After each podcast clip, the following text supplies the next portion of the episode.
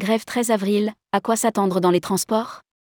Quelles prévisions de trafic dans les transports? Ce sera la douze journée de mobilisation contre la réforme des retraites.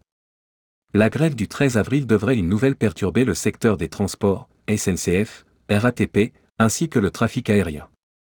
Rédigé par Jean Dalouse le mardi 11 avril 2023.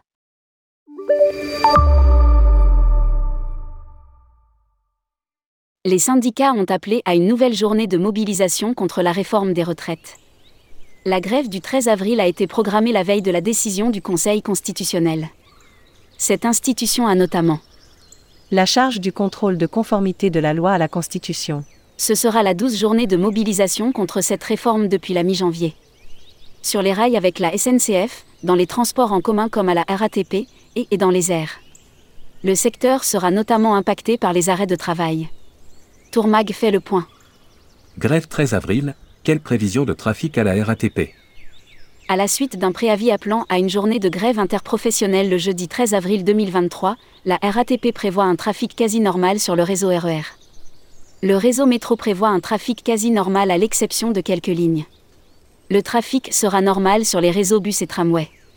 Quel trafic à la SNCF le 13 avril? Les perturbations seront moins nombreuses que pour les journées de grève précédentes. La SNCF prévoit toutefois un trafic perturbé. Sur le réseau TGV, la compagnie s'attend à 4 TGV Inouï et train Wigo sur 5. Sur le réseau à l'international, la circulation des Eurostar et Thalys sera quasi normale. Il faudra compter sur un intercité sur 5 la journée et aucun intercité la nuit.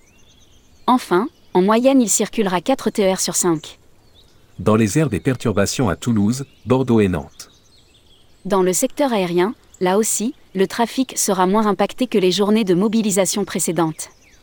La Direction générale de l'aviation civile prévoit que du mercredi 12 avril 2023 dans la soirée jusqu'au vendredi 14 avril 2023 à 6 h du matin, le trafic aérien sera perturbé au départ de et à l'arrivée des aéroports de Toulouse, Bordeaux et Nantes. Des annulations et des retards sont à prévoir prévient encore la DGAC.